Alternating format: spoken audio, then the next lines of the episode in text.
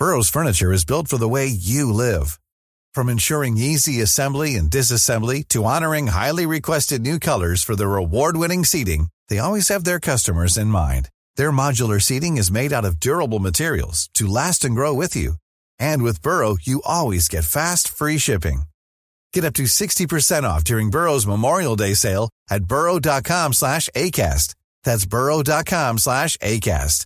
burrow.com slash ACAST. I'm Sandra, and I'm just the professional your small business was looking for. But you didn't hire me because you didn't use LinkedIn jobs. LinkedIn has professionals you can't find anywhere else, including those who aren't actively looking for a new job, but might be open to the perfect role, like me. In a given month, over 70% of LinkedIn users don't visit other leading job sites. So if you're not looking on LinkedIn, you'll miss out on great candidates like Sandra. Start hiring professionals like a professional. Post your free job on linkedin.com/people slash people today. The last one, this one's great as well. Wayne Rooney, shagging grannies. Who remembers oh that? god, yeah. Was that actually true? I never really looked into it. So the word granny is a bit, you know, loose. I mean, obviously it means you have grandchildren, but it doesn't necessarily mean you're 80. So I think she was like late 40s. Ah, Right. But he was 18 and um he paid her 45 pounds. He made her wear a leather cat suit. But um it turned out she was in her late 40s and she had a grandchild. So he was known as a granny shagger. From then on out, it's hard to shake that rank. I think in society. it's hard to shake granny shagger, yeah.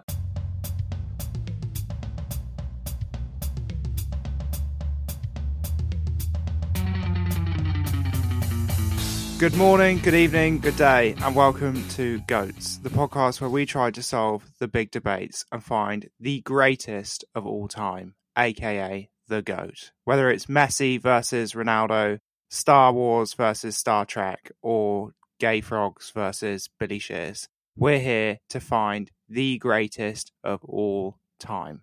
I'm Seb Lark, and this week I'll be your umpire as we listen to two of my close friends and most qualified straight white men I know, Michael Davey and Vinny Middlemost, debate a hot topic. But before I reveal what our subject today is, how are we all doing? I'm doing great, mate. How are you doing? Yeah, I'm doing all right. Michael, how are you doing? You were just telling us all about how you've written all your notes by hand like a Victorian child. I am writing all my notes by hand like a Victorian child, except unlike a Victorian child, I can't actually write. Do you know what I was about to say? Is the hillbilly part of me thought he's just doing that to prove to us that he can read and write. Yeah, but that's the thing. I genuinely can't read and write. I got learning difficulties, haven't I? That is one way to put it. Shout out all my dyslexics out there.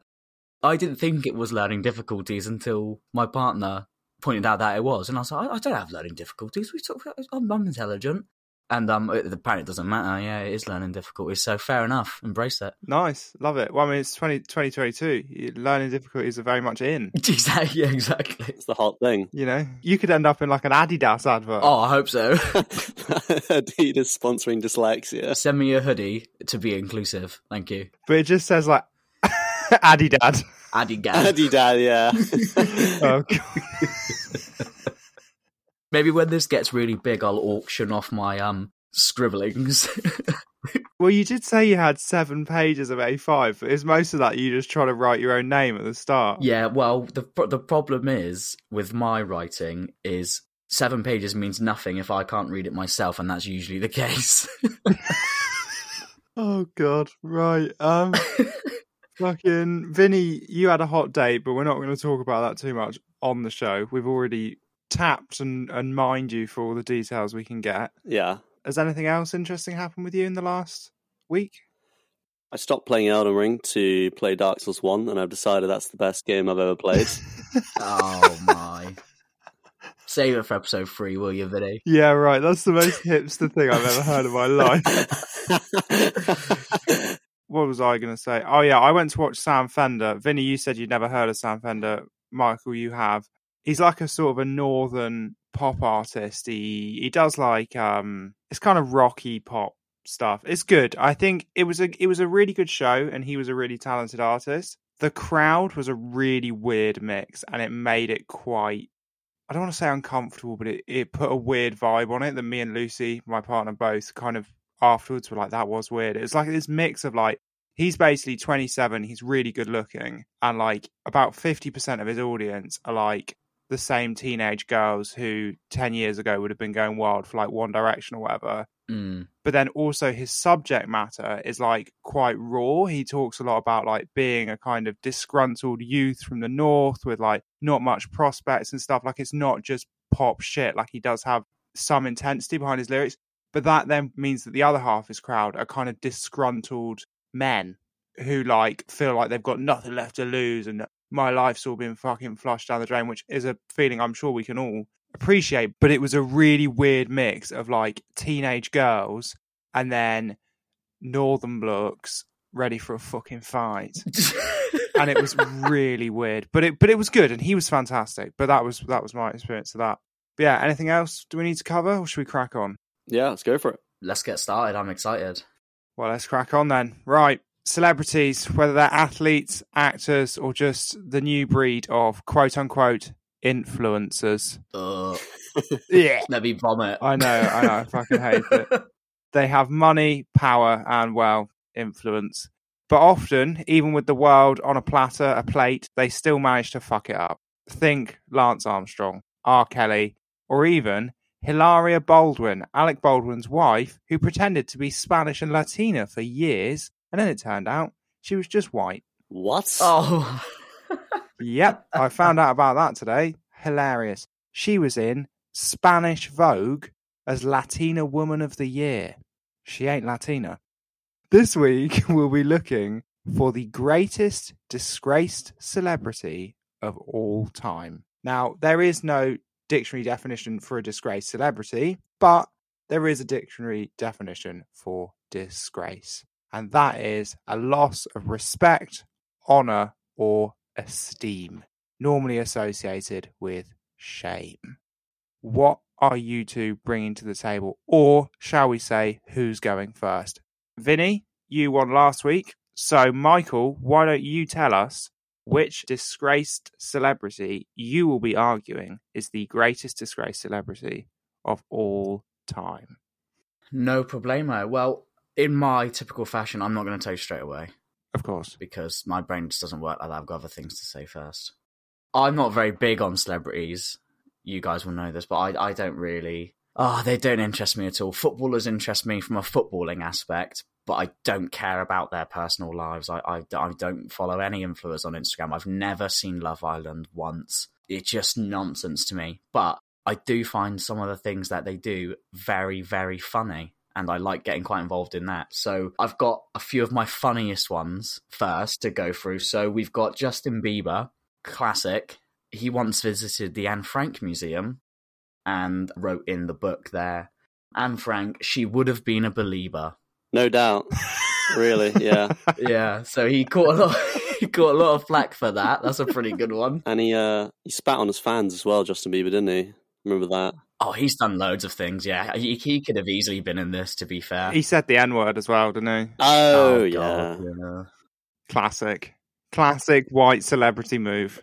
But I didn't want to go with him. But I've got Ryan Seacrest as well. He once high fived the blind guy. I don't know if you've seen that video. If you've not, get on YouTube. It's it's amazing. I have seen that video. Wow. Does he know that the guy's blind? I think he does. Yeah, he does. Yeah, because oh, they have like an interview. They're talking. surely it's just he- a mistake. Oh, lapse of reasoning, yeah. Yeah, where he just like goes for a high five and then nothing happens. He just puts it away. I think he publicly apologized. There's always an apology, which is actually a really good segue, Seb, because I've also got it written down here next to my list. Will Smith, lol. Very typical, and um, you know, I'm I'm not gonna sit on one any side of the fence. They're both in the wrong, probably. But if you have got hair loss and you're a multi-millionaire celebrity, very privileged person, maybe you should own it a little bit and um, not try and get your husband to go and smack people in the face live on stage at the Oscars. Just saying. if you're in a situation where your partner is embarrassed by something, even if they, in that moment, want you to react with excessive force, Yeah. maybe just think, actually, if I just keep this chill, people will just forget about it. Yeah. I'll just say afterwards, that was wrong. And they'll go, oh, sorry, lad. And that's that. But going on from Will Smith, I got the last one, this one's great as well. Wayne Rooney, shagging grannies. Who remembers oh that? god, yeah. Was that actually true? I never really looked into it. So the word granny is a bit, you know, loose. I mean, obviously it means you have grandchildren, but it doesn't necessarily mean you're 80. So I think she was like late 40s. Oh, Right. But he was 18 and um he paid her 45 pounds. He made her wear a leather catsuit. But um it turned out she was in her late 40s and she had a grandchild. So um he was known as a granny shagger. From then on out, it's hard to shake that rank. I think in society. it's hard to shake Granny Shagger, yeah. So there's a few candidates there, just ones that I, I sort of had off the top of my head that made me laugh, but I didn't go for any of them. I debated for a very long time who to go for, and in the end, I went with Carlos Irwin Estevez, Who? Never heard of him. otherwise known as Charlie Sheen. Oh shit! Shit, boy. See, when I saw Charlie Sheen as well, I completely forgot. Yeah, I was like sold instantly. I was like, oh my god, I've got to do him. He's so good. He he's definitely the goat. Absolutely, you know, the stuff I'm going to talk about is mental. But yeah, I didn't know he was born Carlos Irwin Estevez. His father, Martin Sheen, or rather Raymond Estevez, you'll know him. He was Captain Benjamin Willard in Apocalypse Now. So he's a very famous, well respected actor. So Charlie had a pretty good sort of step up in life. Should have gone far. We'll see how far he went. Charlie Sheen is not his real name. That's the first thing that I didn't know. And I didn't know that his father was in Apocalypse Now, but there we are. So Charlie sort of started out early life as an actor, obviously, with a foot in the door with his dad. He was a child actor through loads and loads of random things. He was in Ferris Bueller's Day Off. He was credited as boy at the police station. But then he moved on swiftly to bigger, more major acting roles. He was a star of Platoon, Wall Street, and The Arrival. But obviously, we all know him, and he's most famous for his portrayal of Charlie Harper, a hedonistic jingle writer from the show Two and a Half Men, which ran, well, he was in it from 2003 to 2011, but ran to 2015. And it follows Charlie Harper, a jingle writer, his brother Alan, and his son Jake, who move into his house after Alan's marriage falls apart. It's pretty well known that Charlie is basically playing a version of himself in that show. You know, the character of Charlie Harper is basically Charlie Sheen. He's got lots of casual sexual partners, broken engagements, lives a really lavish lifestyle, etc. But actually, I think there's a pretty strong argument to suggest that Charlie Sheen is the exaggerated version of that character and not the other way around in this example, which is scary. So, the first big incident with Charlie was back in 1990 when he shot his fiancee in the arm. Now, what actually happened is pretty unknown. There's not a definitive story or what exactly happened in this incident. But at the time, it was claimed that Charlie accidentally shot her, but they both quickly dismissed that. Don't really know why she has never come out and said exactly what happened. But then in 2016, Charlie came out and said that she shot herself, that he was upstairs somewhere and he was she was in the bathroom and she was rummaging through his clothes or something like that and then the pistol that he had kept in there fell off and accidentally shot her in the arm and apparently he's quoted as saying that when he saw her covered in blood she looked hot Mm, Oh, but yeah, so uh, she broke up with him straight away. So they're obviously no longer together. However, that woman, I can't remember her name, but she went on to marry John Travolta and have four children in the next year. So in 1991, she got together with John Travolta. So she moved on from Charlie Sheen to John Travolta pretty quickly. Pretty big upgrade, I would say. Don't know if John Travolta's done anything wrong, has he? John Travolta's uh, he's big in the Scientology community, isn't he? big, big on the Scientology community. Ah. See, that's the thing with celebrities is you can't even say someone's name without there being controversy. They're all just as bad as each other, aren't they? They're all a bit weird, aren't they? They are all a bit weird, yeah. but not Charlie Sheen. He's the worst of all, obviously. So then, move on a few years from there. 1995, he married his first wife. However, he was named as a big client of a big, lavish escort agency Classic. the next year in 1996, and so she divorced him. Poop, that was over in a little puff of smoke. And in 1998, he had his first run in, major publicly running with drugs. So he had a stroke after overdosing on cocaine, which he injected, was put into rehab straight away, told the rehabilitation clinic that he didn't plan on staying there and checked himself out instantly. That was sort of the first indication, sort of publicly, about Charlie's drug abuse and how much he could handle, really, because he's he's quite famous for being able to handle a lot of substances and be pretty cool with them. I think most people would have probably died in 1998, but not Charlie Sheen. He's got tiger blood. So then he met his second wife in 2000. They had two daughters in 2005. So five year relationship. That's pretty good, I would say, for Charlie. That's fucking ages for Charlie Sheen. He's done well there. So far, yeah. I mean, so far, none of them have lasted longer than 12 months. So five years and two kids. That's pretty normal. So in 2005, she divorced him. She accused him of alcohol and drug abuse, as well as threats of violence. She also accused him of looking at gay porn and boys who looked underage, Uh oh. Oh no. which is pretty damning. You said your celebrity wasn't a nonce. I he's not been proven that that have ever happened. So technically, but and I also didn't know that when I was I didn't think he was a nonce until I looked into his marriages.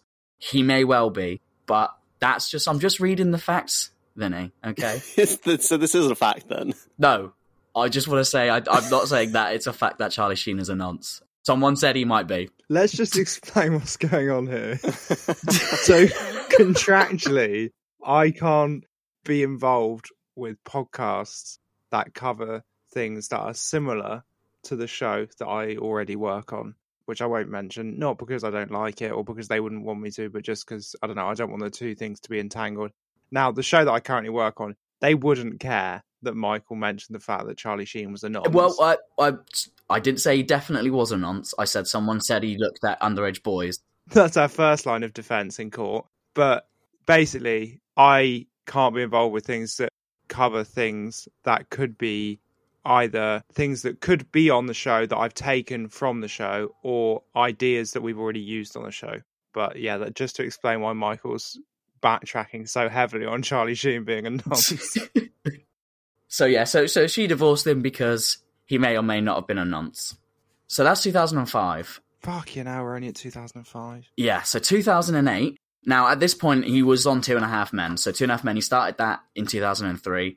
So he's been on there for a few years now. It's sort of halfway through the run of that show. So it's really popular. I think it was one of the biggest shows in America, drew in tens of millions of viewers every week. And Charlie was reportedly getting paid $2 million an episode, or about 1.8 million. So he was the highest paid television actor in history. Fucking hell. That was his personal salary, which is insane. To put that into perspective, the budget for an episode of The Simpsons, which animation has huge budget, but the budget for that entire show every episode is a million dollars. And Charlie was getting paid nearly two just to do Two and a Half Men every week, which is, yeah, an incredible amount of money. So th- this is a sort of about that time where that's happening. He's probably on that kind of money now, and he's really starting to get to the height of his popularity. And in 2008, he met his third wife. They had twin sons together. But in 2009, he was arrested on suspicion of domestic abuse, and they both filed for divorce in 2010. So this was like the first mutual breakup, but I think it was sort of driven from one side rather than the other. And in early 2011, the police removed the twin sons from the house because she had obtained a restraining order against Charlie. So they were taken out of his care and it was left like that. So that's 2011 that that happened in early 2011, which is the peak of this story. That's really where we're building up to is early 2011 because between 2010 and 2011, Two and a Half Men was actually on hiatus because while all this was going on with his third wife, he was being checked in and out of rehab constantly. He was, you know, having these problems in his marriage. He was having lots of problems with substance abuse. There was loads of stuff going on there. And he had a public feud with the show's producer um, and creator, Chuck Lorre. He called him a maggot. And then around that time, in early 2011, because of all this public bad press and everything else, he decided to do an interview a very, very famous interview. One of, no, the greatest interview of all time, I'm going to say. On the 28th of February 2011, he did an interview of ABC, which has often been referred to as the winning or the Tiger Blood interview. And if you've forgotten about this, I hope that the word winning reminds you exactly how this interview went down. The purpose of this interview was so that Charlie could sort of prove publicly that he was clean now, and um, he'd been to rehab, and the problems in his with his relationship are sort of dying out, and that you know he can get back to being on Two and a Half Men, and it's all good, and he's you know he's all happy days, and he's not on the drugs anymore. It really, really didn't go to plan because clearly he was off his fucking rocker during that interview. If you're listening to this now and you've not seen this interview, pause this right now, go on YouTube and just type in Charlie Sheen interview and just click on the first one and, and, watch it. It is the greatest thing of all time. Do you guys remember when it came out and how big it was? It's been mean to oh death. Oh my god, yeah. It was huge. It was ridiculously big. It was It was massive. I think quite a lot of people don't know Charlie Sheen other than that interview. I mean, I, I didn't really, I didn't watch Two and a Half Men at all when it came out. I don't think I've ever seen it really, and you know, hadn't seen any of his films that he'd really been in. But from that interview, at that time, everybody was obsessed with him and quoting the the interview and memeing it, and it was oh, it was so big. And it was that time where the internet was really starting to explode. Um, YouTube been around for a few years and everything else, so it was really one of the pioneers of viral videos. I would say he's probably one of the first viral megastars, Charlie Sheen, which is funny because that's not what he wants really to be remembered for. But yeah, the phrases and the quotes are, are absolutely historical. I've got a few of my favorite ones written down here, and I'll play a couple as well because some of them I just can't do justice. But here's some of the best ones. You borrow my brain for five seconds, and you're like, dude, I can't handle it. Unplug this bastard. Great. I mean, he's not wrong, to be fair. Yeah, so the interviewer says, Tell me about the last time you took drugs. The last time I took drugs, I probably took more than anyone could ever handle. Weird flex, but okay. Yeah. what are we what are we talking? How much? I don't know, man. I was slamming seven gram rocks and finishing them because that's how I roll. Man's a maniac. Can't stop him. Remember, he did this interview to prove he was clean. Yeah, right. Like said, like a man who's just come out of rehab. so he's he's doing this interview to say, look, I'm not on the drugs anymore. When she asks how much drugs he does, he says, I don't know, I do seven gram rocks and finish them. I'm gonna play a clip now, but this is a, this is a brilliant one as well. This is the most famous one. What Some you are saying that of? you're bipolar. Wow, what does that mean? I guess that you know you're on two ends of the spectrum. Wow. And then what? What's the cure? Medicine? Make me like them? Not gonna happen. I'm bi-winning. I win here and I win there. Now what? Yeah, I'm bi-winning, which is probably the most famous quote. You really can't argue with that, to be honest. I mean, it's got a good point there. Yeah, I win here, I win there. I win win everywhere. she then asks him, you know, you, you don't worry that you're going to die taking that many drugs? And he comes up with this absolute gem, which I think we should all take, you know, as life advice. Dying is for fools. Put a t-shirt. Now, all these quotes, everything I've just said and everything we've just talked about is from the first less than three minutes of the interview. And that includes the introduction. Fucking Yeah. hell. And he did quite a few of these. Like, this isn't an interview where you sit through 15 minutes and um, there's one little gem, which is hilarious. This isn't the Oscars where you watch the whole boring ordeal just to see Will Smith slap someone for 10 seconds. This is just gold. It is pure quotes. Every single word he says is amazing. He talks about how no one parties like him. He makes Mick Jagger look like frail, armless children, um, and all this other stuff. Uh, he's just bragging insanely about how hardcore he is and how much drugs he can do in an interview, trying to prove that he's completely clean and he's he's fine and everything else. She asks him what sort of drugs he's on. He says, I'm on a drug called Charlie Sheen. It's not available. If you try it once, you will die. Your face will melt off, and your children will weep over your exploded body. Do you know what it is? It is what would happen if you gave a man a load of cocaine and then told him, make yourself seem as normal as possible. And he'd go, I need to seem like a god. yeah. But but then but then she asks him like, you know, seriously, because this is the purpose of the interview. Are you worried you're going to relapse? No. Why? Because I'm not going to. Strong argument, yeah. Okay. So, yeah, you can't argue with that. No. So this all culminated in this interview, and it all sort of peaked now. And the other very very very famous thing that it sparked was I don't know if this was the first one, but it was definitely it was the first one I'd heard, and it was very popular at the time. Songify this. Do you remember this? So yeah, this was like a 2007 to 2010 thing. This was like a really early YouTube thing where people would auto tune and cut up viral videos and make them into songs. There was that really funny one with that guy doing that news interview saying they're breaking in the windows, they're raping everybody out here. Do you remember that one? Hide your kids, hide your wife, hide your kids. Yeah, so there's loads. And this one, the Charlie Sheen one, it was massive. So it came out 11 years ago. It's got over 65 million views on YouTube. Fucking hell. And I'm going to play a little clip. Um, but this is Winning by Charlie Sheen. I was banging seven gram rocks. That's how I roll. Winning. Had one gear. Go. Epic. Winning. Are you bipolar? I'm bi-winning. Win here. Win there. Win. Win. Everywhere. Winner. Absolute victory. Everywhere. Winner. Winner. I'm on a quest. We're gonna win everywhere. Right every single wrong. Right every wrong. I'm a total freaking rock star from Mars. Winning. Come on, bro. I got tackle blood. Winning. You bottle my brains and be like, dude, can't handle it. Win here. Win there. Win. Win. Everywhere. Fantastic. Incredible. honestly incredible. I I'm gonna get it on my playlist. I'm gonna get it in my shuffle list because it's actually an absolute banger.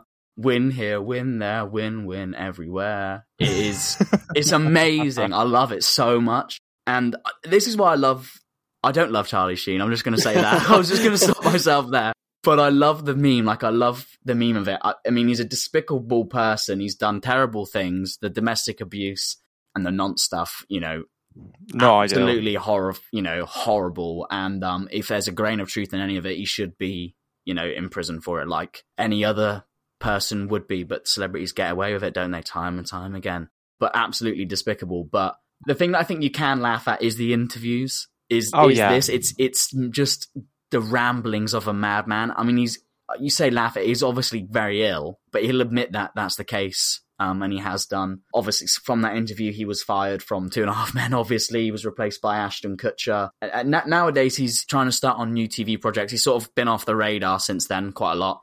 But in 2015, he came out and said he was HIV positive. Oh yeah. Yeah. So, and he's been not to his credit because he's a horrible person, but he has been quite a big advocate for like HIV research and publicity and stuff like that. There's a thing called the Charlie Sheen effect. So when he came out and said he was HIV positive, I think there was a 95% increase in self-testing kits. He's been Oh hailed actually as doing more for like HIV publicity and like making it more normal and stuff to get tested and everything else than anybody else. So there's that tiny, tiny, tiny grain, but it's all overshadowed by Tiger Blood and winning and the countless divorces. And shooting his Yeah, I, w- I didn't even know that. It- it- yeah, fiance. I didn't. Yeah. So fuck? Yeah, it all started with a gunshot and it all finished with a viral video winning.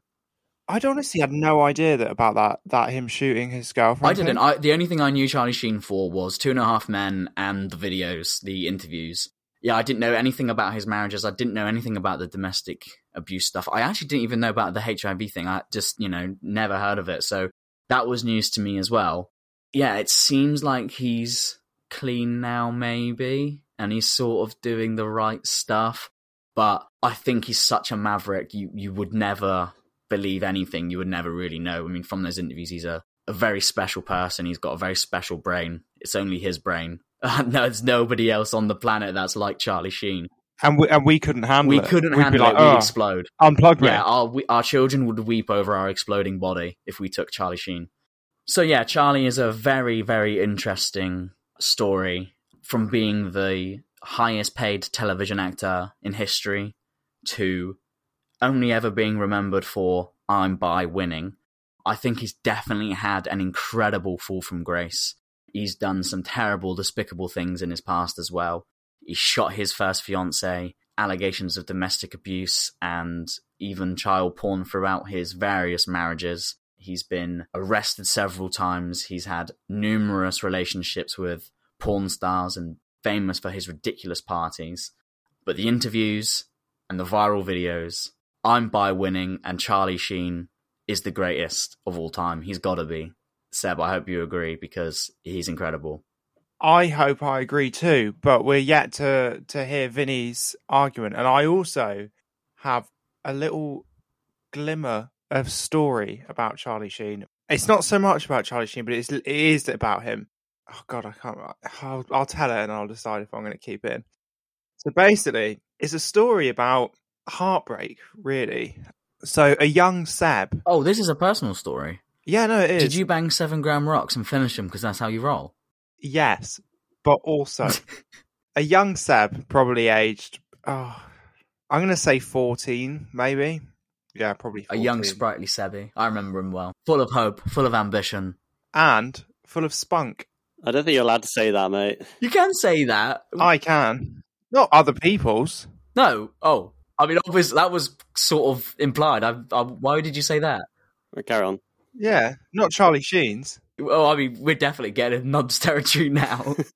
Let's quickly move off from nonce territory to talk about a 14 year old boy masturbating. And that 14 year old boy was me. And the first pornographic video I ever watched, aged 14, which is very young, and I would be gutted if my kids watched porn that young, really, probably. I don't think it's very good for you, but you know, that was the internet back then. It was cowboy country. The first pornographic video I ever watched is the words of a child written into Google, and it was lesbian homework session. And I just thought that sounds like a sexy thing to watch. and I Googled it, and I used to watch it a lot. I didn't watch anything else, I just watched that one video. It's still out there, I checked. And in that video, there was a girl called Capri Anderson. She was a porn star. She's only 34 now, so she must have been, God, in her twenties. 20s then, yeah. And over time, stroke by stroke, you could say, I sort of started to fall in love with Capri Anderson. And I think being a child, which I was, I sort of thought, well, she's obviously, you know, she's she's she's in a relationship with this girl that she's having this lesbian homework session with. But if it's you know, if it's not her, maybe one day it'll be me. And me and Capri Anderson will get together And have a lesbian relationship together. have a lesbian relationship together. And then one day I looked at the news and uh, it wasn't me. It was Charlie Sheen. Wow. Wow. Charlie Sheen had locked her in a house to do cocaine with her. And I thought, wow, God, she's been with Charlie Sheen. She's not going to want anything to do with me. And I was genuinely a bit disappointed. Damn. Charlie Sheen cucked you and broke your heart. Yeah, I mean, Charlie Sheen stole your girl. Yeah, you can't compete with Tiger Blood though. You can't. Well, I definitely couldn't. Charlie Sheen will take your girl. He, he did. Simple. He's coming right now. He will get her. He's coming right now. yeah, he's coming. Um, the biggest question I have, Seb, sorry, No, carry on, yeah. is um lesbian homework session. Is that something you imagined and googled, or you saw on Google? How did No, it's something I imagined. I thought in my head. you want to watch lesbians doing homework together? No, no, no, no, no. well, why no. the homework bit? I don't understand. because I think because so for me uh, as as a as a I'm as trying a, to get in your brain as a young fancies. boy, I was very much into the kind of the story behind pornography, porn. So like Right. I would find it. I don't know. I was into the kind of very story based ones, Yeah. and the one that I first found was these two girls who are doing homework, and then one of them's like, "Oh, by the way, Yeah. uh, what? How does it go?" She's like, "Do you want a massage? Because you're so stressed." Oh. And then she starts giving her a massage, and then she sort of starts groping her her, her boobs, and then and then she That's it. you know starts doing other bits and bobs.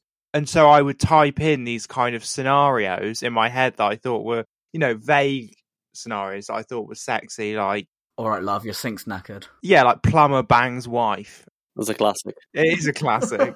when you're 14, you know, your imagination like that, you type in a lot of the things that are already there. So for a while, it, I would just think of something. I'd be like, oh, I don't know, mechanic bangs wife. And it would be there. And I'm like, oh my God, this is incredible. it's like they read my mind. That's rule 34, isn't it? So And then you just go further with it and be like, I don't know, astronaut bangs wife. Oh my God, it's there. But enough about my wanking. uh, yeah, my early forays into sexual exploration. Um, yeah, what a horrible thing to say.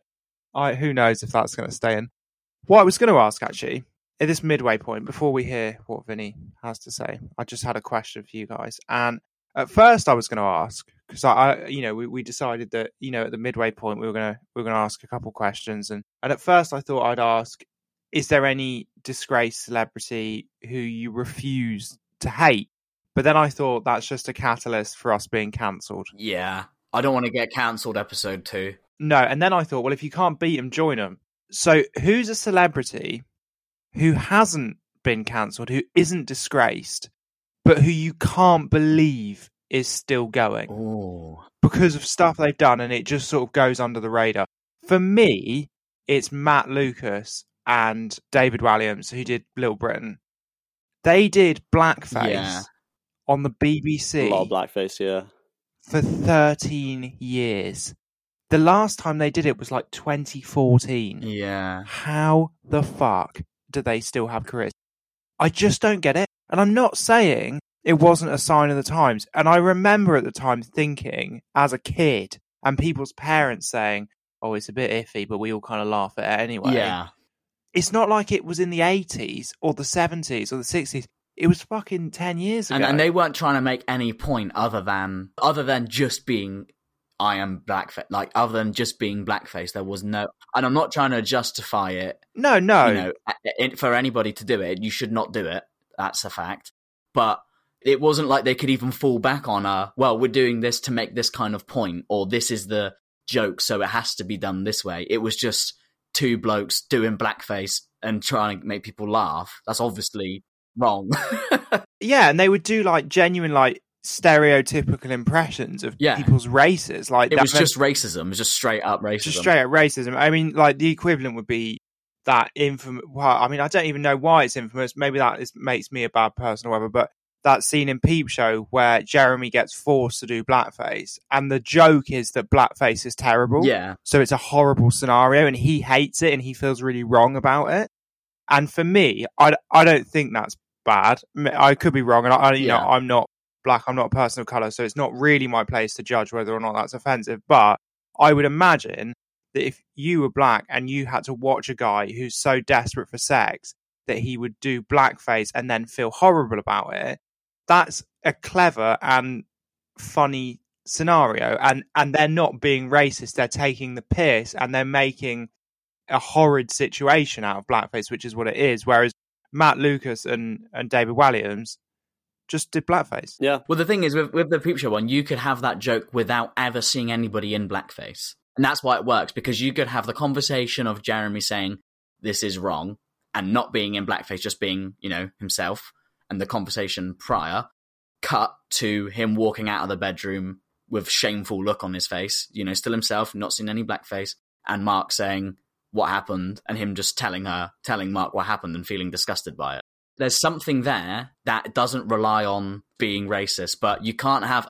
if you can tell me a little Britain joke like that without describing what their the color of their skin that that they're in at the moment, you you can't. But yeah, that's that's the whole that's the whole joke. It relies on the fact that they're yeah mocking and imitating the stereotypical black person. Yeah, and that's why it is racist. That's a really good one, Seb. Yeah, they. I can't believe that because David Walliams is a hero, isn't he? He's a children's book writer. Yeah, Yeah, exactly. He does swims for fucking charity, and fucking Matt Lucas does the Bake Off. yeah, but they're just huge racists. Yeah, and and it is racist as well. Like they wrote that show. Yeah. They they sat there and went, "Oh my!" They were like, "Oh, it'd be hilarious if you just paint me black." Yeah, and I do an impression of like that one in fucking. I'll just do a stereotypical, yeah. yeah, well, come fly with me. There was like a The coffee stand woman. coffee stand woman whose whole bit was she was really lazy Yeah. and she didn't want to do any work. Yeah, you could have that, just not black. Yeah, she just doesn't need to be fucking black. It's bizarre. It was bizarre. Anyway, sorry, I could go on about it all day. I really fucking hate the both of them and whatever. But do any of you guys have anything like that where you're like, how is this person still, still, still kicking? Well, isn't there that um who's the dude who went out with uh, Rihanna and then smacked her up? Chris Brown. Chris Brown, yeah. yeah, I would have said Chris Brown too. I'm going to have to steal Vinny's and, and sort of jump on his fence as well because I can't believe Chris Brown is still getting defended and played and everything else is unreal. He still has millions of fans who who I've seen like the comments of some of these people like saying like, "Oh, please slap me up." Like fucking hell. I don't understand the Chris Brown thing at all because it's not even like it's not even allegations which you have to prove. It's already been proven. There's evidence that he did that. So why is he still here? Yeah, and also it's that thing of like, you know, we live in a world now, rightly or wrongly, whereas as quickly as someone can be cancelled, they can also come out and and I'm not I'm not saying this isn't true, but like come out and say, oh, you know, I was in a bad place mentally, I was going through this and that, and people will listen. And I think that's a really positive thing, actually. But people will listen. But it's not like he's come out and said, and I'm not saying that it would be okay if he did, and I'm not sure that actually we should just explain away everything people do. We shouldn't. I was having a conversation about Katie Price the other day, how she can seemingly do anything wrong and say she was in a bad place. And that's fair enough to say that. But the thing you did wrong could still be wrong and you could still face punishment for it. You shouldn't forget one thing because there's another thing there. You should look at both, really, shouldn't you? Yeah, it, it makes something understandable, not acceptable. Yeah, great way of putting it. I think that's the thing with Chris Brown is like he didn't even say I'm really I hate myself. I hate who I am because of that. I've totally changed. I've gone into I've had therapy to try and get away from the person who I was that did that, who Yeah. thought that that was acceptable. I was on drugs. I was. doing. yeah. He's just like, oh, it's fine. Don't look into my personal life. The thing is, even if he did say all that, it still wouldn't make it acceptable. No, no, no. Of course not. But you would just say, you've acknowledged that you've done a horrible thing. That's all that it would be. But like you said, he's not even done that. And I think it would make it more understandable that people, I don't know, guess still stood behind him if he if he came out and tried to say he changed, but he hasn't. He's just like, no, that was me. No. I'm the slapper. He's just a wrong un. Oh yeah, I hate Chris Brown. That's such a Yeah, good one. I can. You can definitely say that we hate Chris Brown. Well, Hey Dave, Yeah, Randy. since we founded Bombas, we've always said our socks, underwear, and t-shirts are super soft. Any new ideas? Maybe sublimely soft. Or disgustingly cozy? Wait, what? I got it. Bombas. Absurdly comfortable essentials for yourself And for those facing homelessness. because one purchased equals one donated. Wow, did we just write an ad? Yes. Bombas. Big comfort for everyone. Go to bombas.com slash ACAST and use code ACAST for 20% off your first purchase. There's never been a faster or easier way to start your weight loss journey than with PlushCare. PlushCare accepts most insurance plans and gives you online access to board-certified physicians who can prescribe FDA-approved weight loss medications like Wegovy and Zepbound for those who qualify. Take charge of your health and speak with a board-certified physician about a weight loss plan that's right for you. Get started today at plushcare.com slash weight loss. That's plushcare.com slash weight loss. plushcare.com slash weight loss. Hiring for your small business? If you're not looking for professionals on LinkedIn, you're looking in the wrong place. That's like looking for your car keys in a fish tank. LinkedIn helps you hire professionals you can't find anywhere else, even those who aren't actively searching for a new job but might be open to the perfect role. In a given month, over 70% of LinkedIn users don't even visit other leading job sites. So start looking in the right place. With LinkedIn, you can hire professionals like a professional. Post your free job on linkedin.com slash people today. Millions of people have lost weight with personalized plans from Noom, like Evan, who can't stand salads and still lost 50 pounds. Salads, generally, for most people, are the easy button, right? For me, that wasn't an option. I never really was a salad guy. That's just not who I am. But Noom worked for me. Get your personalized plan today at Noom.com. Real Noom user compensated to provide their story. In four weeks, the typical Noom user can expect to lose one to two pounds per week. Individual results may vary. We uh, segue into my uh, disgraced celeb, Yeah, go ahead, Vinny. What's your disgrace celeb? OJ Simpson.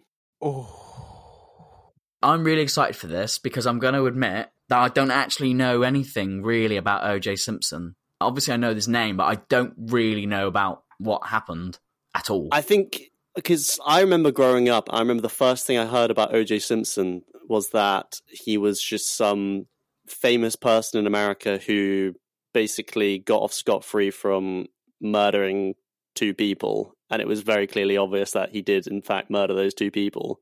That's literally all I used to know about it growing up. And then um, I watched, I'm not sure if it's on Netflix anymore, but it was on Netflix when I watched it. It's called like OJ Simpson versus the People yeah. and it basically just details like all the events that happen in, in like the like starts off it li- i think it literally starts off with the actual like crime scene with the police coming in and seeing like the the two bodies and then you know, cuts to like OJ like fleeing and the whole thing is like it, it goes really into like the whole thing of like how he actually ended up getting acquitted and it's really, really entertaining and just like a fascinating watch into like how just this man got away with literally just double homicide. Well, tell us about it. Let's get in. Uh, I'm really excited. So yeah, OJ is obviously like in popular culture is known for being this like man who just this maniac who murdered his uh, ex-wife and uh, her friend.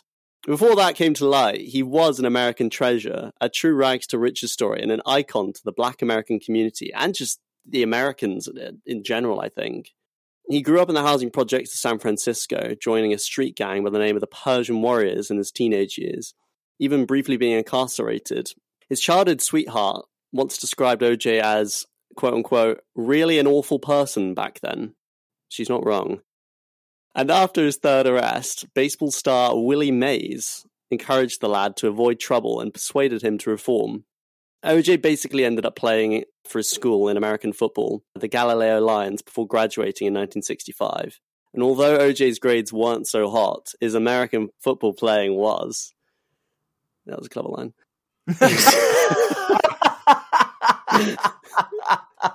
oh dear lord. this is back to that whole fucking like Paul McCartney, or should I say Billy Shears? exactly. I love it. Every single script you do has one in it. at least. honestly, y- your script writing is really good. thank you, thank you. He won the Prune Bowl with his college team and was named in the Junior College All American team as a running back. I, I'm just going to also just preface this. I actually have no idea anything about American football. Mork or Michael, what are we calling you? Morkel. You can call me whatever, I'll call you Michael. whatever you want. Let's never explain it. No, no, of course. But yeah, I know. Yeah, I know a little bit about American football. I used to be quite big into it when I was uh, in high school. I've been to Wembley more times to see American football than I have actual football. But I have zero interest. I haven't followed it for years. I've absolutely zero interest in it now. I think it's quite boring actually now. So, can I just ask you, uh, what is a running back? Let me try and remember. A running back is the guy who stands next to the quarterback, and I think the quarterback passes him the ball, like offhands it to him, and he runs with it. He doesn't receive the ball from a pass usually. Let me just double check that. But I think that that is what it is. A wide receiver is someone who like runs along the wing. So you would be like, if you imagine rugby, you got the scrum half, you'd be like right next to him and just receive the ball every single time. Yeah, that is the running back. So the running back stands pretty much behind the quarterback. And when the quarterback receives the egg, let's not call it a ball, from the bloke in front of him who throws it between his legs to the bloke who's the only one who's allowed to throw the ball. No, other people can throw the ball. But anyway, when he gives it to Tom Brady, the running back is like sort of next to him and he might just take it from Tom Brady's hands and then like try and run and jump over everybody.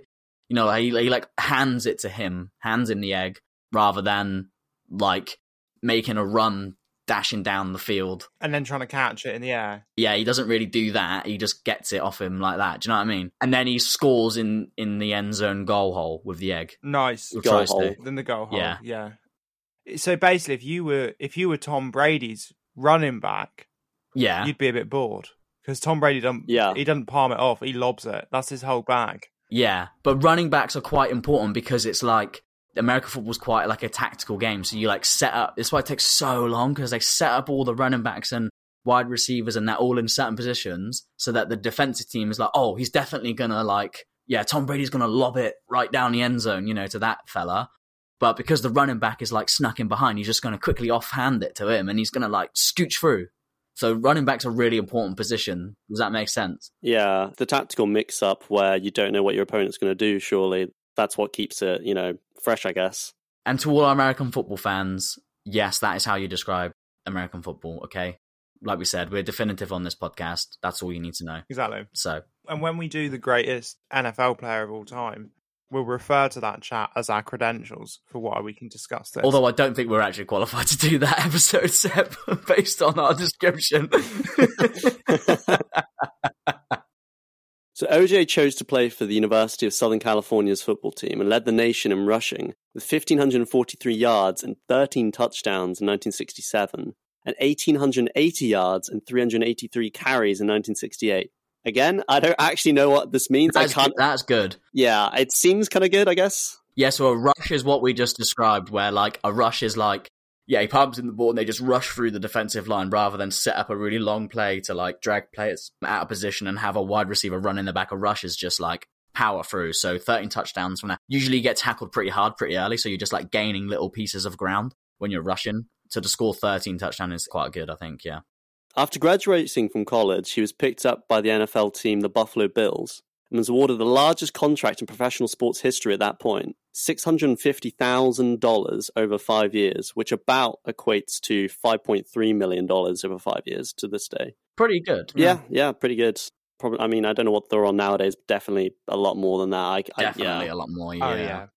Despite a rocky first three years, a new coach was brought in in 1972 who decided to make OJ the centerpiece of the Bills' offense, and he went on to win record after record after record over his career before retiring with the San Francisco 49ers in 1979. I can list off a few of the uh, records. He got 1973's NFL Most Valuable Player, 1973's NFL Offensive Player of the Year, five times First Team All Pro from 1972 to 1976, five times Pro Bowl from 72 to 76, Bert Bell Award, don't know what the fuck that is, 1973, AP Athlete of the Year, 1973. He got a lot of records, basically. You know, he, was, he was up there. He was the Messi of the day. He was the best. He was the goat. yeah, at the time, I think he probably was considered the GOAT, at least, especially in his uh, position. Yeah, you're saying he was on the highest possible pedestal. uh, You know, Yeah. possible. Yeah. Oh, definitely. After retiring, OJ had run a total of 11,236 rushing yards, placing him second on the NFL's all time rushing list at the time, although now he stands at about 21st. Oh, really? Yeah. Well, that always happens, doesn't it? So that was in the 70s. That always happens. If you look at football players in the 70s now, Yeah. there's very, very few. You would have like Pele, you'd have Maradona a little bit later, who are still up there in like goal scoring records and stuff, but they always get overtaken by more modern players. Yeah, that's true. does tend to happen. Sports evolve, athletes evolve. Sports science, Yeah. yeah, everything else. Whilst he was still playing in the NFL, he turned to acting in movies and television shows, starring in such classics as 1974's The Klansman, 1977's Roots, 1978's Capricorn 1, to name a few. Although, after retiring from American football, OJ decided to take acting on as a serious job and even starred on the classic Naked Gun trilogy that went from 1988 No to 1984. I didn't actually know that, but I've I don't think I've actually ever watched them all the way through. No. I don't know if I, I've just watched clips. Yeah, they are like quite classic comedy films. They're supposed to be amazing, aren't they? Like people really rave about them. Yeah, yeah, yeah. It's like the same sort of comedy as like Aeroplane. Oh yeah, Uh, is it by the same people? Yeah, I was going to say, yeah. It might be. I know it stars the same guy, you know, the Yeah. old white dude with the white hair. He was even considered for the role of the Terminator in the original Terminator film. Fuck off. Yeah. Ri- no. But apparently was turned down as he was seen as too nice in the public's eye. Ooh. That's actually true, yeah. Oh my god. Do you know who else was supposed to be Terminator? Was um Billy Idol. What? Yeah, Billy Idol did White Wedding, was supposed to be Terminator, and he had the part, and then he was in a really bad motorbike accident, and he couldn't do it, and they gave it to Arnold Schwarzenegger instead. Wow. That's how these things plan out, though. Like, I don't believe in destiny, but when you hear these weird stories about like how one tiny detail made all the difference, and like you just, but you can't imagine the scenario panning out in any other way. Like, there obviously there could never be anybody who would be better at playing Terminator than Arnold. Yeah, exactly. It's bonkers. But it almost very nearly wasn't. It's it's almost like destiny is real. Yeah. but it's definitely not. Yeah, it's a debate for another time. The greatest prophet. We'll just get ourselves fucking. oh God, no! oh dear. So here's the bit you've all been waiting for. In June of 1994, O.J. Simpson's then ex-wife, Nicole Brown Simpson, and her friend Ron Goldman were found stabbed to death outside Nicole's condo in LA. Simpson became a person of interest immediately, and five days after the murders, became the object of a low-speed pursuit by the police, which was broadcasted live to an estimated audience of over 95 million people. Fucking hell. Insane. That's like Super Bowl numbers. Yeah. That's nearly the numbers they pull in at the Super Bowl. Yeah. You know, what they claim is the greatest show on television or whatever. That's a lot. That being said, though, if someone said, if you go on, I mean, you wouldn't turn on the telly anymore, but if someone said, like, if you go on YouTube, they're live streaming Cristiano Ronaldo in a police chase, I'd watch. Yeah. Well, yeah. Yeah. True. True. The pursuit, arrest, and trial of O.J. Simpson were some of the most widely publicized events in American history, often being dubbed the trial of the century due to its international publicity.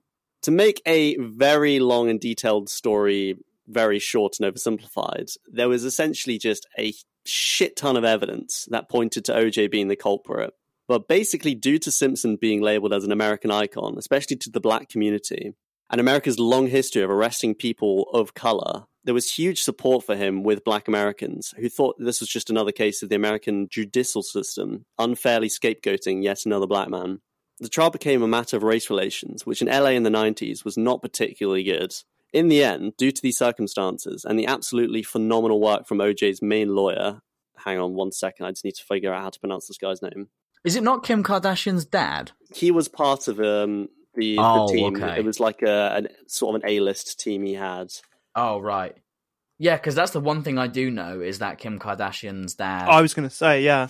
Was the l- lawyer of O.J. Simpson. Of all the bad things OJ did, he also brought us Kim Kardashian. Oh my goodness! Yeah, you're right. Yeah, Well, Kim was alive during the trial. but she wouldn't have been a famo. No, No, she was, I think, like a child, like 12 years old or something at the time. Yeah, but she would never have got the fame if her dad hadn't have. Oh, I get what you mean. OJ. Yeah. you know what I Yeah. mean. She would never have, you know. Oh wow, OJ, you really you are bad. You are a That bad. sex tape would have just been someone's daughter, which is what all sex tapes are. But you know what I mean.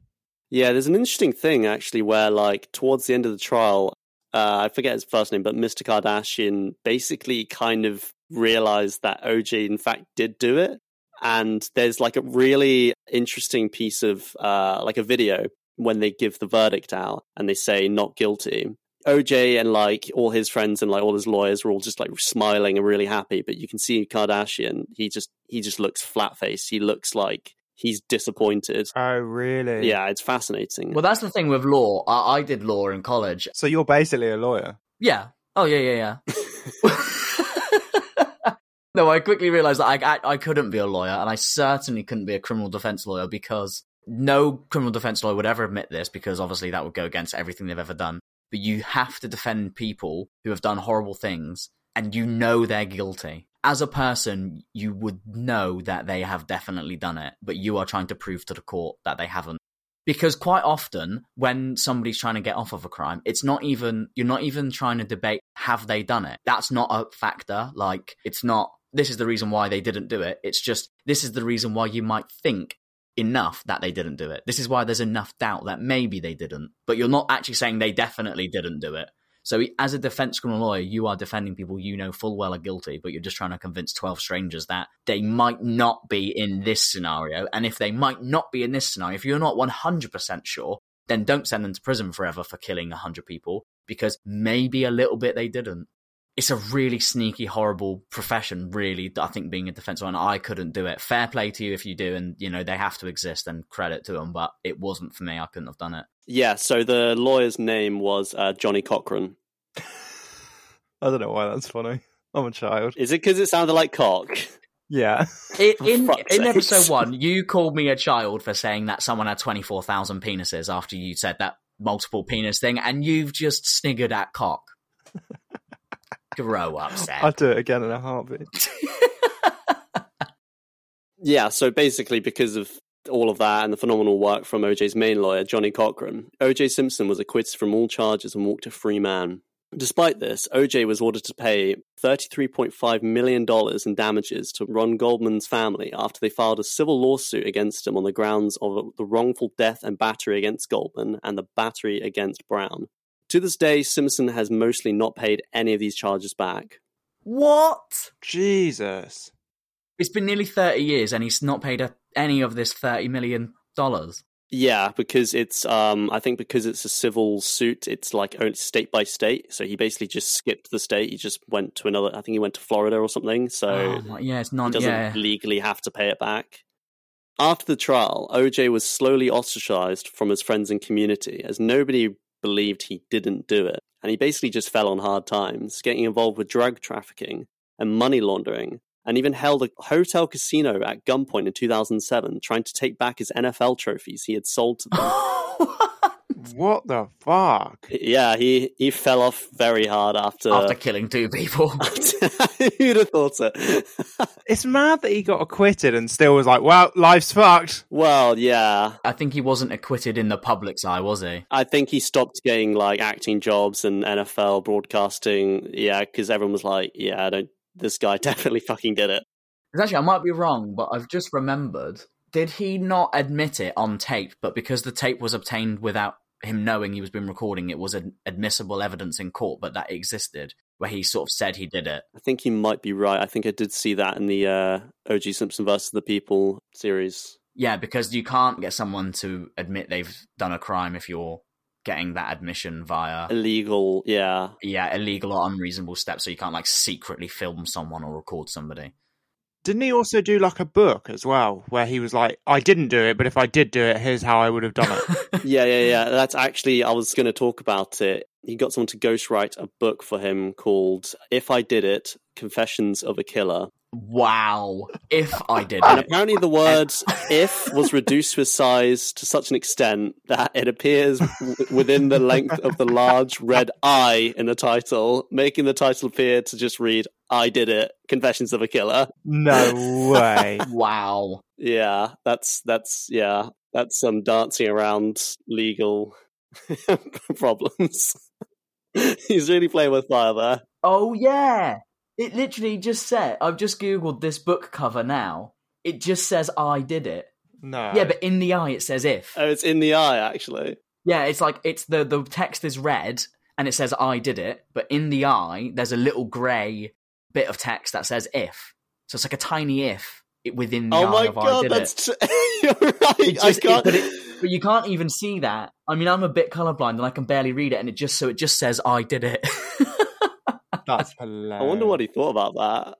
I imagine he. I'm, I imagine you're going to tell us what he thought about. it. He probably went and shot up a casino, like you just said. Well, that was because they he sold his NFL trophies to them and then decided he wanted them back. Basically, all of that just resulted in his, his arrest and was sentenced to 33 years in prison with possibility of parole after nine years. But basically, as of December of 2021, so very, very recent, Yeah. he was completely released from prison on good behavior. And he essentially is just a completely and totally free man at this point. Jesus. Yeah, Wow. it's insane. He's, he's walking around like one of us. They also have. I don't know if they still have it, but they also have a rule in America which they don't have in England, where if you are acquitted of murder, you cannot be retrialed and found guilty of the same crime. Even if new evidence came to light that proved he did it, that he killed these people, they couldn't take him to court because he's already been acquitted. But in England, we don't have that anymore. We used to, but we don't anymore. I can't remember all the ins and outs, but you can be tried twice for murder in England, even if you've been acquitted before, and you can't in America. Yeah, it's called Double Jeopardy. Double jeopardy, yeah, yeah. So we don't have that anymore in England. There's this really famous case of Double Jeopardy where, so this was massive in America and it got the, I think it was the federal government a lot of stick. So the federal government had this ingenious idea when they started to pull in, you know, in the sort of late 80s, early 90s, those huge cocaine busts started to happen. Yeah. Like massive. When they raided Charlie Sheen's house, yeah. yeah. But it'd be like, oh, you know, they found fucking half a million dollars worth of cocaine, two million dollars, you know, those huge, like, you know, the ones that now are the inspiration behind loads of TV shows and stuff. When those first started to come in, they were like, oh, you know, how can we get more from these guys who, these huge drug dealers? And so what they started to do was even though cocaine was illegal, they put a tax on it. So they would do them for drug dealing and possession of cocaine, and then they would do them for unpaid taxes on income ah. from the cocaine. However, after like years and years of taking all these people's money, a defense lawyer successfully argued it was double jeopardy. So what they did was they'd effectively taken loads of drug dealers' dirty money and then five years later gave it all back to them as clean state owned money. Oh shit! Oh, wow. so the US government laundered their own money for them. That's fantastic. But yeah, after I did, you know, after digging into OJ's past, it turned out he did his own, like, what is it, like a prank show back in 2006 where he starred in it and No. would just do all these pranks. It was called Get Juiced because that was his nickname, uh, the Juice. what, what's his real name? OJ. You know what? I don't know. I probably should know he's that. Like, he's like he's one of those people who's so famous for just OJ Simpson. Now, what is his real name? Orenthal James Simpson. But yeah, this Get Juiced prank show, I watched a bit of it on YouTube and it was quite bizarre and kind of hilarious because everyone in the show kind of just knows that OJ Simpson is this murderer and he's just this like maniac. He's just been let loose on the streets, but they're still doing a show with him. It's really weird. Like this this segment I watched, it started off with these like people on the street getting interviewed, and they're all just like because uh, the prank is that he pretends to be um, working a burger joint and uh, you know gets the orders wrong and hilarity ensues or whatever. yeah, classic, classic prank that. and uh, these people are being interviewed on the street, and they're saying like, "Yeah, if I received a burger from OJ, I just I just leave the place. I'm, I'm not eating that fucking burger. I'd go to another restaurant. It's, so bizarre. Like it's so obvious. Like everyone just knows. Like, yep, he did it. Yeah, he fucking murdered these two people in cold blood. But like, he's got a prank show. Yeah, that's the thing is you can be acquitted from a court, but you the court of the people is never gonna forgive you. I think that's basically how he fell on such hard times. Yeah, yeah and the only thing he could get was a, his own prank show, which fair enough, mate. Yeah, he's try he's trying to repair his public image by being a prankster. I mean, it's not the best idea ever. We've all seen how those YouTube prankers go down. I mean, you know, maybe it was just a prank gone wrong. I was just thinking that. Yeah. He's preparing his case. When did he shoot them? 1994? Yeah, 1994. Uh, stabbed in 1994. Oh, yeah, that was what I was going to say. When you said stabbed, I think if you brutally stab someone to death, I think that makes you a little bit worse than shooting somebody. It's quite, it takes a lot to stab somebody, a lot. It's a bit more personal than just, you know, clicking down a trigger. Shootings is just like, you don't have to physically do anything, do you? Other than you can turn your head and squeeze the thing, potentially. I mean, I don't know. I've never shot anybody. I mean, you might, probably horrible, but to physically stab somebody, it's really intimate, isn't it? I think that makes it a lot. That's really horrible. It really paints them out as a psycho, you know? I feel like that's like you see red and like it's like a kind of a crime of passion, a, a crime of hate, kind of like like just stab someone to death, or you're just an absolute wrong un. A part of this Get Juiced show, he had his own rap song. No, no, he didn't. and I'll, uh, oh god, I'll play some for you. oh yes, I'm OJ Simpson. It's a Bronco. It has escapability. Escapability. Some cop shot him. Shot him. America's most wanted. Olympio James up in this motherfucker. OJ. I just rap with OJ Simpson and Jones. He gets Why do people wonder about my intentions? Why do people ask me so many questions about how I made it to the top? About all the times I made those cheap defensive stops. Yo, coach, there's no stopping the juice. When I'm on the field, I'm like a lion going loose. Better shoot me with a tranquilizer dart. Don't be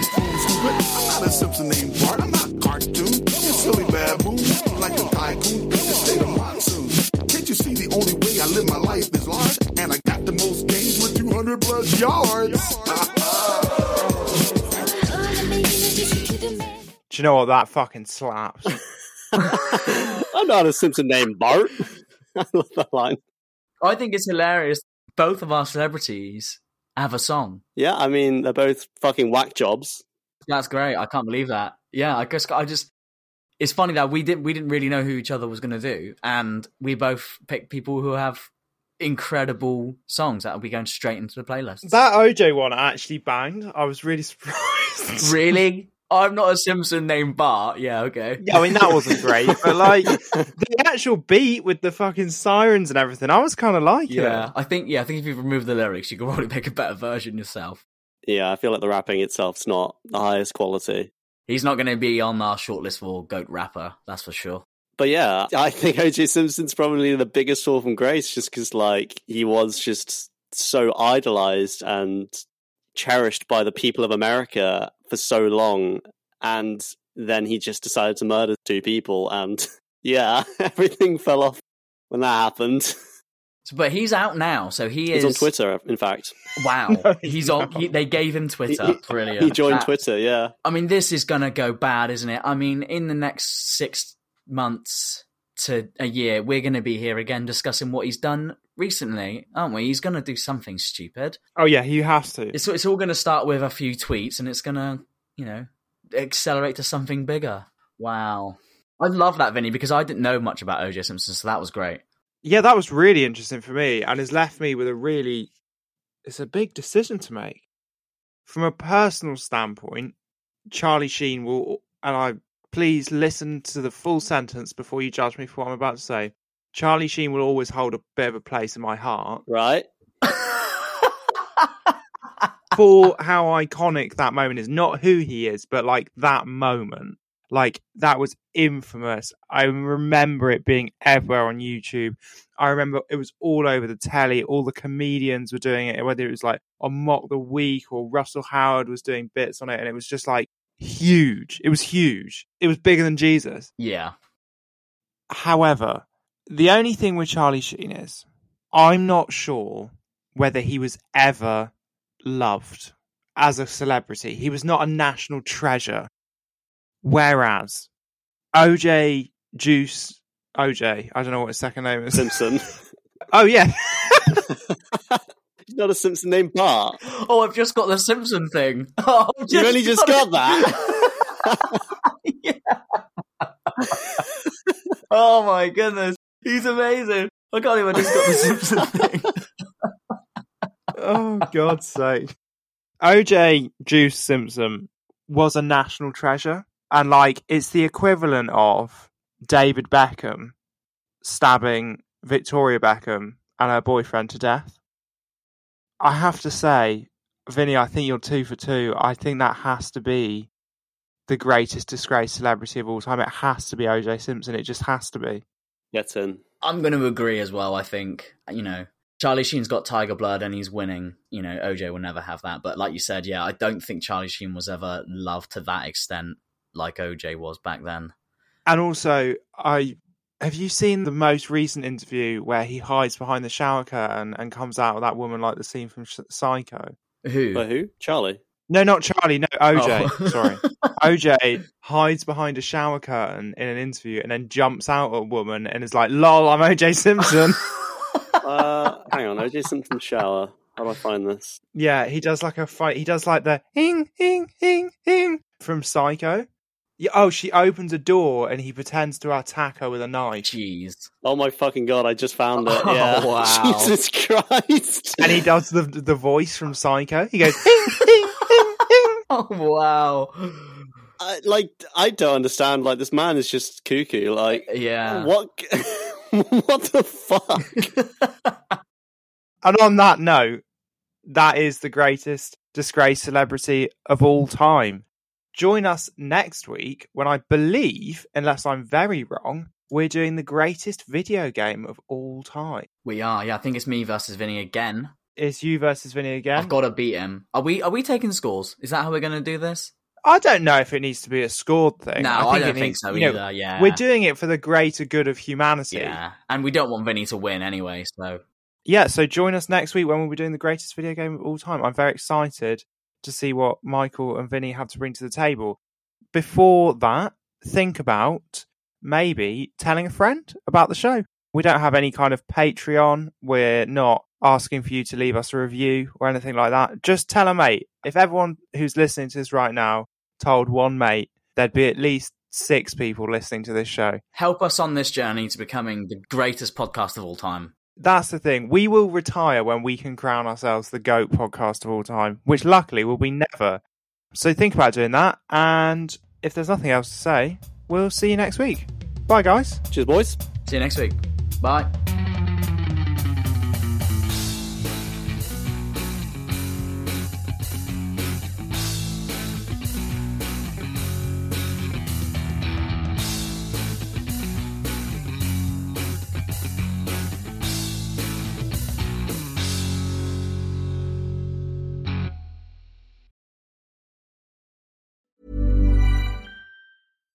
Even when we're on a budget, we still deserve nice things. Quince is a place to scoop up stunning high-end goods for 50 to 80% less than similar brands.